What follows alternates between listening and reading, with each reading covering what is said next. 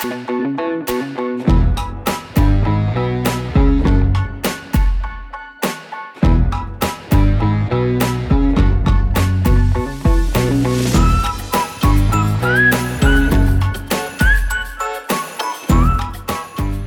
to the Standardized Patients Podcast. I am your host and enjoyer of all pumpkin beer, Katie Culligan. In this podcast, we dive into the who, the what, why, and how of this quirky industry that no one has ever heard of. So, what is a standardized patient, you may ask? Well, a standardized patient is a person who lets medical students practice on them. Boom. that voice you just heard is Jennifer Brown, who is our guest today. Jennifer has been an SP for about a decade now and a PETA, PETA, physical exam teaching associate for almost as long. She came to this work when falling back on her theater undergrad degree after leaving the practice of law. She loves the dynamic nature of the work and the positive energy of being surrounded by both medical students and creative colleagues. She does not love how often our call time is as early as 7 a.m. Agreed. Welcome, Jennifer. Thank you so much. I'm so glad to have you here today, and I uh, I could not agree more with those early call times. They're rough. They're They very are. They and they're common. Like that's surprising amount. They're amount. Of, common. I do kind of love how we're all kind of sitting together, quiet, eating our breakfasts. there's a kind of- calmness. Yes, there's something kind of nice about that quiet, calm morning. Yeah. But I'd rather not leave for work at six fifteen. Totally agree. What is your favorite time to come in to do an SP event? So definitely morning. I would definitely rather come in in the morning, just not that early. So maybe like eight or nine, just not as early as seven. I do not love working at night Mm, mhm.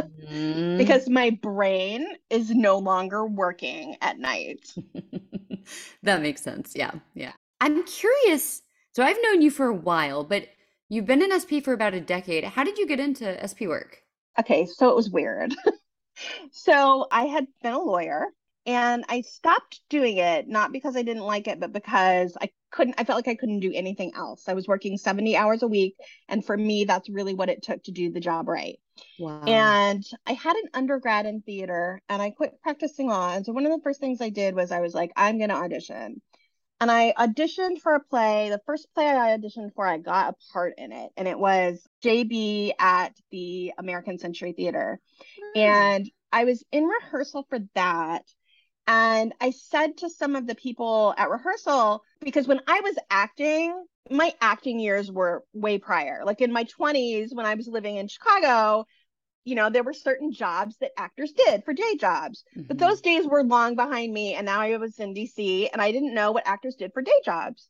So I said to them, okay, what do actors do for day jobs around here? And they said, we're standardized patients. And I was like, what is that?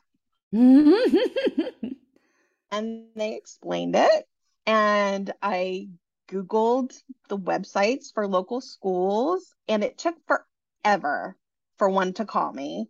But one finally did Oh. and put me right on the MAC consortium, which is big, huge exam that's given to third years kind of all around the DC area. And so you got right in with that, and the rest is history, I guess. Yeah, I dove right in. And that's a great way to meet a lot of other SPs if you're going straight into the MAC consortium work. Yeah. So it's really interesting that you also have this background in law. Just out of curiosity, have you ever done any law role playing? No, I won't do it because it would drive me crazy. So usually those are run by this group called NITA, National Institute for Trial Advocacy, I think. I am a really experienced trial lawyer and I have a mm-hmm. lot of really, really strong opinions about like what makes a good direct examination, what makes a good cross examination.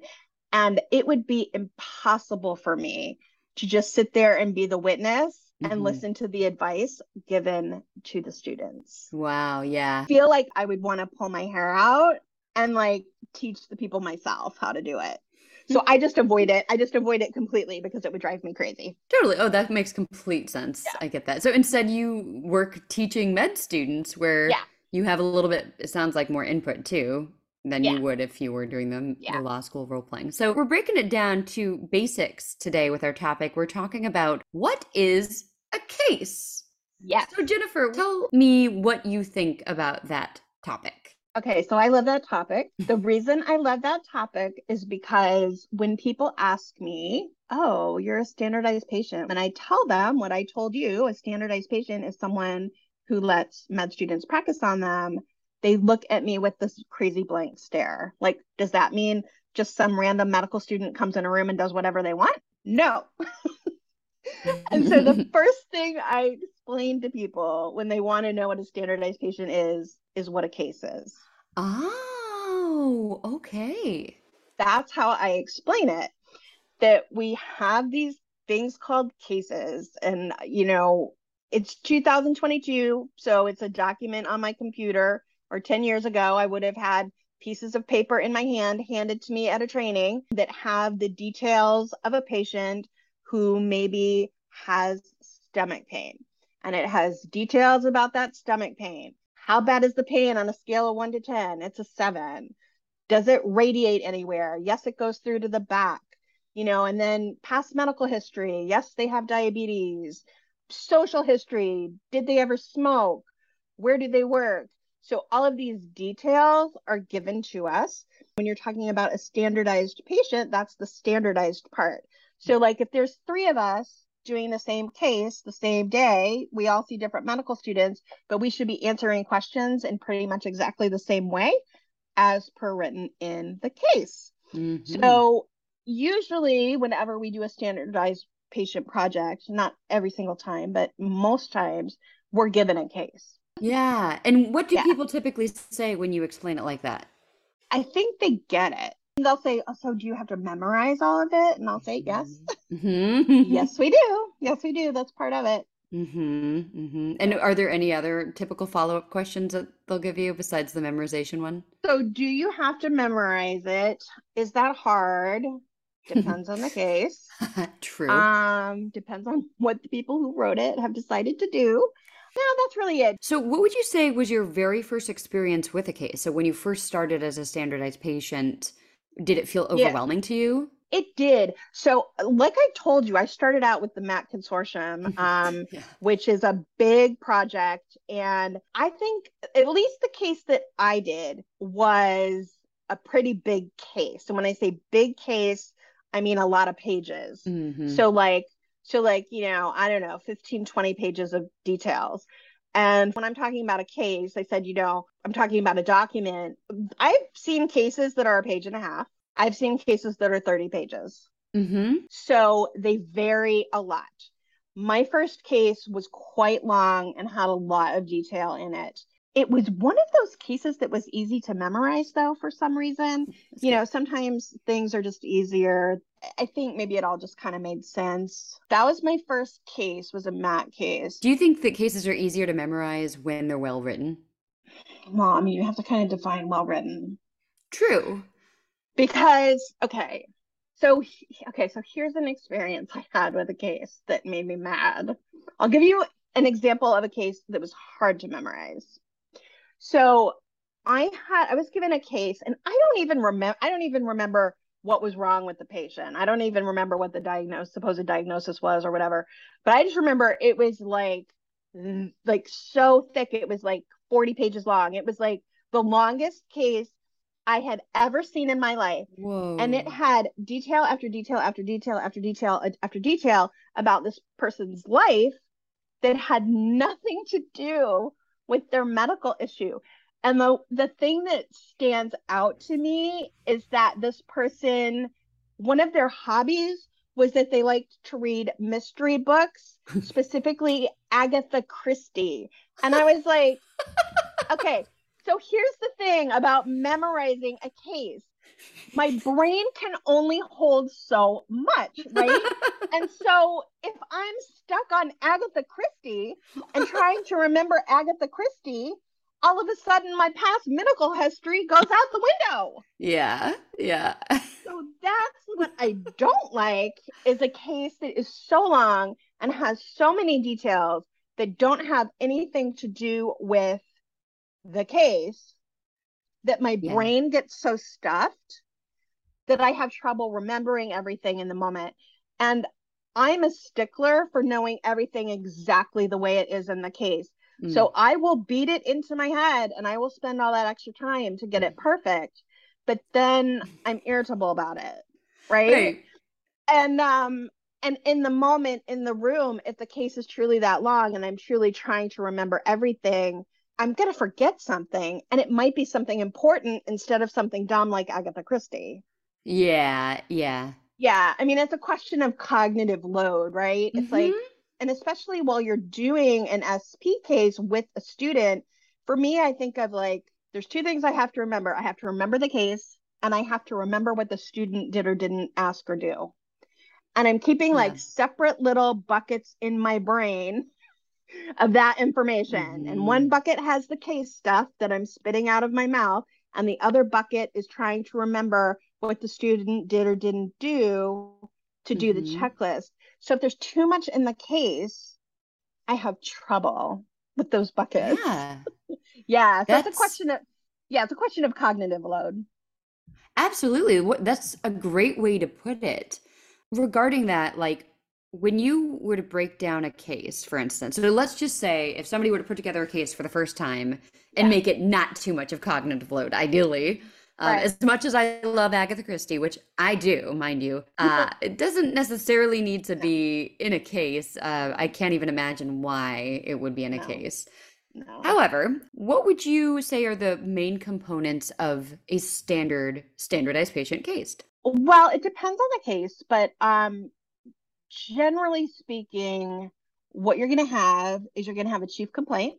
So you're going to have an opening statement that everybody's going to say the same way that's going to deliver the chief complaint. So it's going to be something like, oh, my stomach is killing me, or I keep having these headaches, or I keep tripping when I walk, or whatever. Mm-hmm. Right.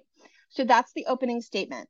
Some cases have a follow up where if the student is smart and asks a really open-ended follow-up like tell me more then we're going to give them some information so like say i said oh my stomach really hurts and they say tell me more i might have a written follow-up that says well it's been really hurting since this morning or it's really achy or whatever like there mm-hmm. might be some mm-hmm. extra information in there for them so there's an opening statement and sometimes there's a follow-up then there's the information about the illness itself that we have especially for pain cases, it tends to be the same kind of information. So, what's the character of the pain? Is it achy? Is it stabby? Is it dull? Is it whatever? How severe is it? On a scale of one to 10, 10 being the highest, how severe is your pain? Does it radiate? Does the pain move around anywhere? Is it constant? Does it come and go? Does anything make it better? Does anything make it worse? So, all of the answers to those things that a doctor is supposed to ask about pain will be written out for us if it's a case that has um, pain. So, like any questions, you know, chief complaint, really, there's going to be information in there about our chief complaint so that we could answer any question that comes up about it. Then, once you, and, and we call that the HPI, history of present illness. Moving on from that, there's usually some past medical history. There's what kind of medications we are or are not on. Mm-hmm. There is family medical history. Yep. And then there's social history that will include, usually, a social history is just going to include your job, alcohol, smoking, and drugs. It may include your relationship status if that's relevant. It may include where you live if that's relevant. Like, let's say you had a case where it mattered if the person had been exposed to a lot of lead it may be included in the case mm-hmm. that your house is only two years old. Mm-hmm, mm-hmm. So that you know that there's not lead in the house. Mm-hmm. But to other cases, it doesn't matter what kind of house you live in. So that isn't necessarily in there. So, um, you know, social history, it just kind of depends what's relevant um, as far as what's in there. Hobbies are sometimes in there.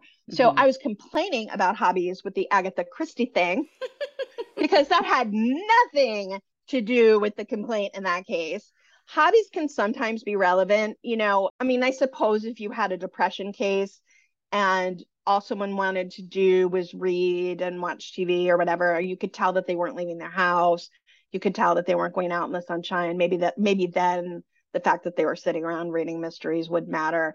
Fair, um, yeah. maybe like hobbies might matter. Let's say someone it, it clues the doctor in to the fact that they're really um, active.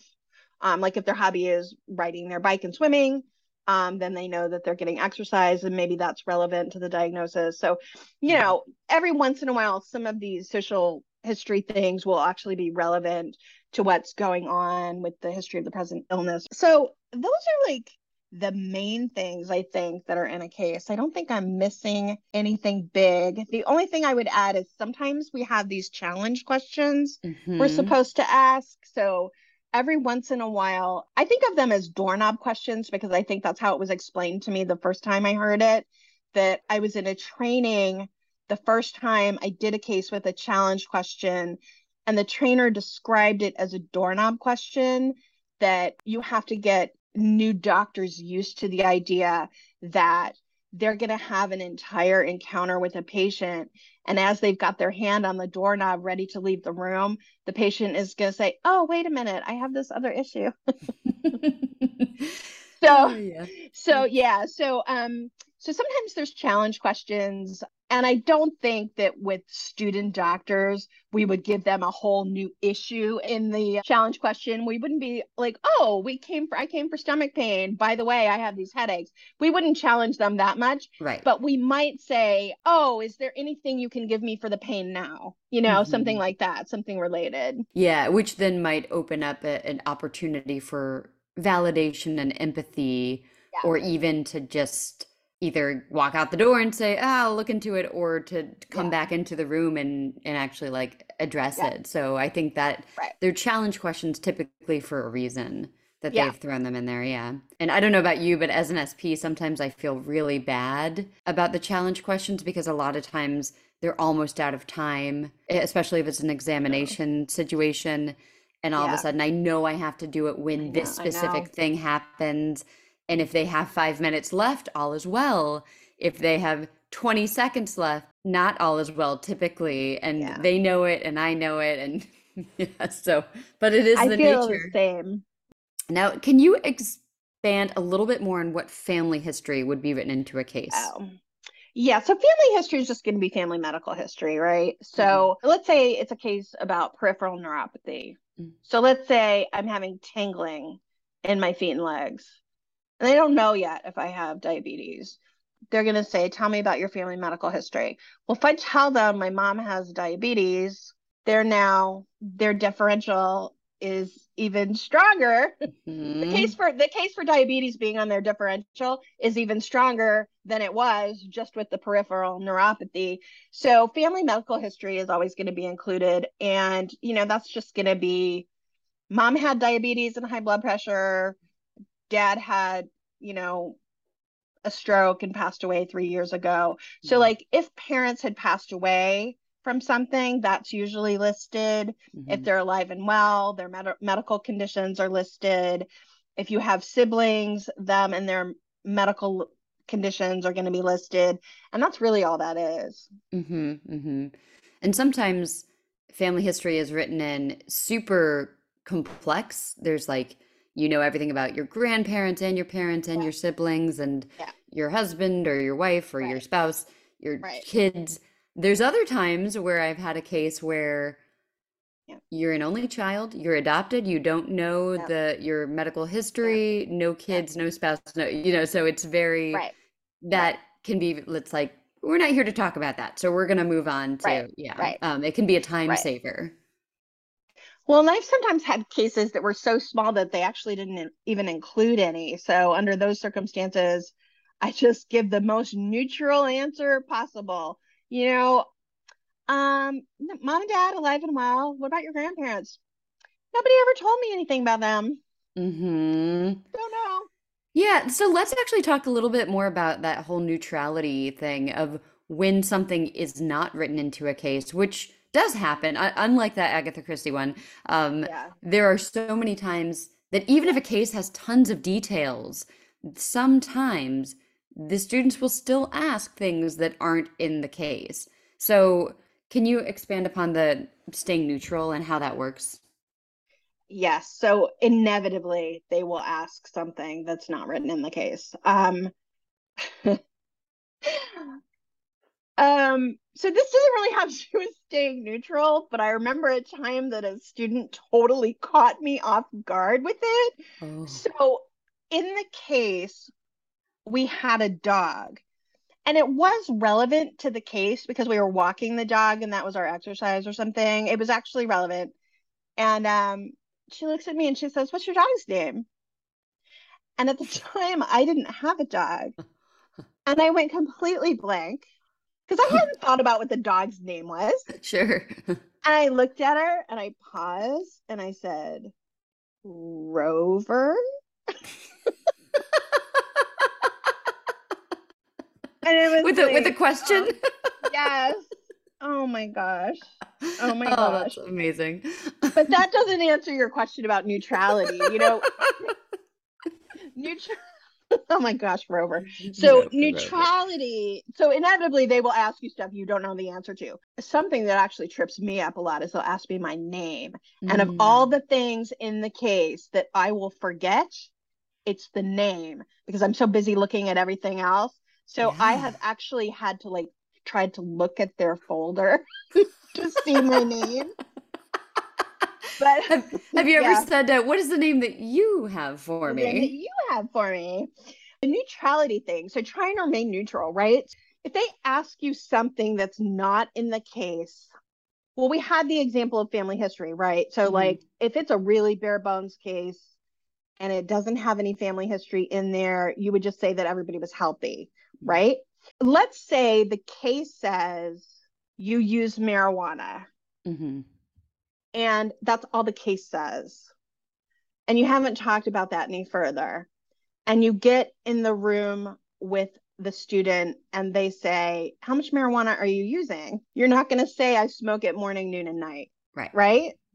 You're going to say oh i might have a little bit on the weekend or something like that. You're going to keep things as far away from being able to affect your medical condition as possible basically. You know okay oh so you said um, for your exercise you go running. How long do you run for? Oh half an hour not two hours. Hmm you know then all of a sudden it's like okay do we have someone over exercising with bulimia or something? Like the minute you like steer away from neutrality even with something like oh the case says i run for exercise. If they ask me how long i run for if i tell them some long time they that random oh this could be bulimia with extra running could come in their head. Is that some like i thought this was an abdomen pain case. Is it actually this other thing and they're tricking me? You know Uh-huh. so so you want to remain as neutral as possible not to send the student down some crazy rabbit hole no not to give them yeah do no harm yeah Yeah. exactly do no harm So, speaking of tricking students, if you will, or Yeah. having tricky cases, Yeah. there are certain cases that are meant to be a little trickier than others. You know, there's the Mhm. standard Yeah. ones that are very physical, like, ow, my stomach hurts. Let's go down the list. So, let's talk a little bit about what might be considered a tricky case. You know, we sometimes could have a doorknob question type scenario where it's a challenge question, not necessarily a tricky case, but they don't expect that there's going to be another question.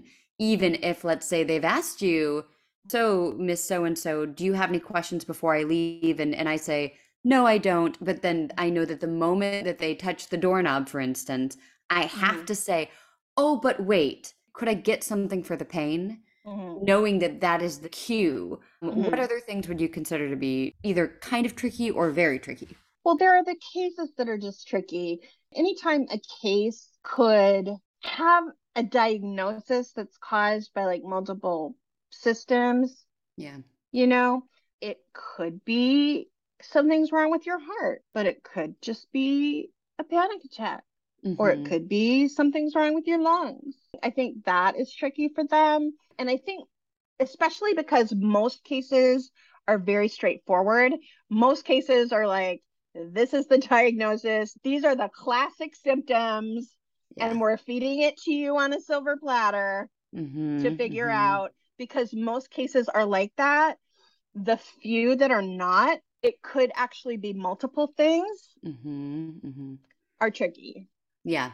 And I think Yeah. often those are saved for when the students have a little bit more experience Yeah. with standardized patients in that Yeah. world. The silver platter ones are usually they're started out with those because Yeah. they're just getting used to all Right. of the things. Right. So the Right. trickier ones where it could be multiple Right. diagnoses uh, are going to be Right. later on.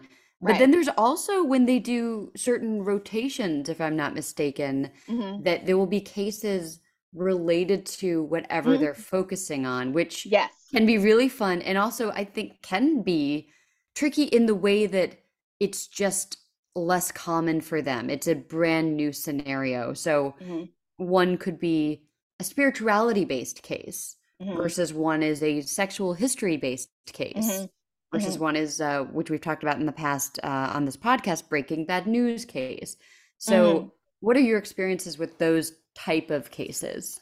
So I have done a PEDS case mm. where I didn't have a child with me. hmm So I was adopting a child and was there to talk about my concerns about it. So that was like a PEDS rotation. hmm I've done like diabetes hmm on, you know, a general med type, you know, internal medicine or family medicine type rotation. I've done all kinds of different cases on psych rotation. hmm So I've done lot I've done I've done a lot of cases for rotations.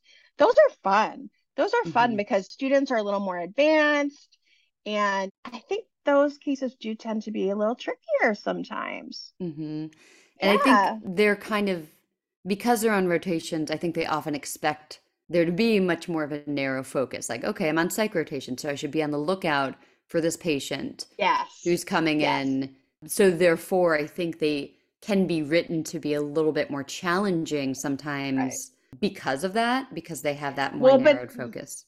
yes, but then that gets frustrating because you'll have like an opening statement that's like, "Oh, my stomach just really hasn't been feeling very well." And they're like, "How's your mood?" Yeah. because because it, because they're on their They know it's not a you know Yeah. it's not So stomach. true. So like you know, so I'm always like, I see what oh, game you're playing, like, lady. okay, all right. Can we at least go through the motions here, people? Yeah, exactly. You would not do that. It's true You would not do that in real life. It's so You would true. say, "Tell me more about your pain," and then you would get there. You may suspect it, but Yeah, you still got to play the game a little bit, yeah, just you gotta play the game a little bit. bit, a little bit. But they don't. They don't. They're like, "How's your mood? Are you? Yeah. But but because of some of these things, for instance, if you're going back to our sample case that you were kind of talking us through of what a normal case might include, Yeah. you know, mood, for instance, that's not always, in fact, most of the time for general cases, I don't think mood is typically even touched on. Sometimes it No. is. No. Or again, back to the spiritual history, like it's very Mhm, rare Yeah. that a spirituality will be written in Right. Right. unless it's more of a spiritual history case, or Right. they've just decided to add that in just in case, or even sexual history when it's more Right. pertinent for those Right. specific types of things. Right. So the Right. so those cases can be much more heavy on those focus details and less heavy sometimes on some of the Yeah. basic stuff that we Yeah. talked about. Sometimes. Yeah. I think one of the things that I felt like was missing often with sexual history, Mm. especially like as a woman doing a lot of abdominal pain cases, Yeah. I I would think that they would ask that or that we should at least be prepared to answer some questions about that. I've definitely seen plenty of abdominal pain cases with no sexual history written in. Maybe it's just because students veer away from those questions that I've been lucky and haven't had to make too much about that up. But, you know, definitely like recent sexual history is going to be relevant with abdominal pain a lot of the time. An experienced doctor would definitely ask about it. That's often left out. And I've always been curious about that. I mean, I guess, Yeah. I don't know, maybe because students never ask it.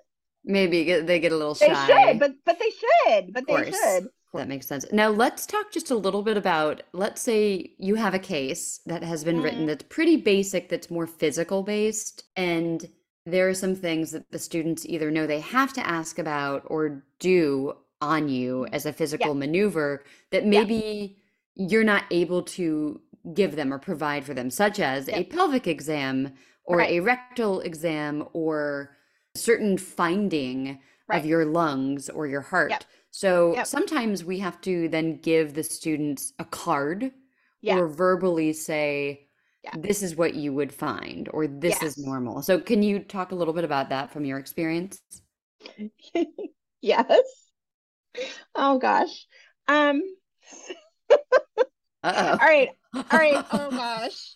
So I'm laughing because what comes immediately to mind is this time that I had a case with a lot of cards. Oh. Okay. So Katie, I had four cards and we always have cards for pelvic exam and rectal exam because those are sensitive exams and we don't allow the students to perform them on us. So, uh, but a lot of the cases, it would make sense to do a pelvic or rectal exam. So we'll have cards for that. Well, this particular case, I had four cards and there were SPs going in and out of the room. So to keep the cards straight, we all had to put them in the same exact location. hmm And the, I think there was like a lung card that I was sitting on. I think there was a pelvic exam card that was on the side of the table. And then between my legs in a drawer on the table was the rectal exam card. I was lying down on the table. Like the the student had just done an ab exam. and he said I would also like to do a rectal exam. So I sat up and I had to spread my legs open because I had to reach down and get the drawer open to get the card. And he looks at me horrified and goes, Ma'am, ma'am, no, no, not now. Ma'am, not now, no.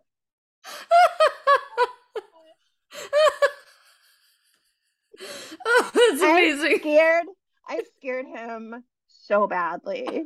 And I just reached down, got the card, and handed it to him. I didn't know what to do.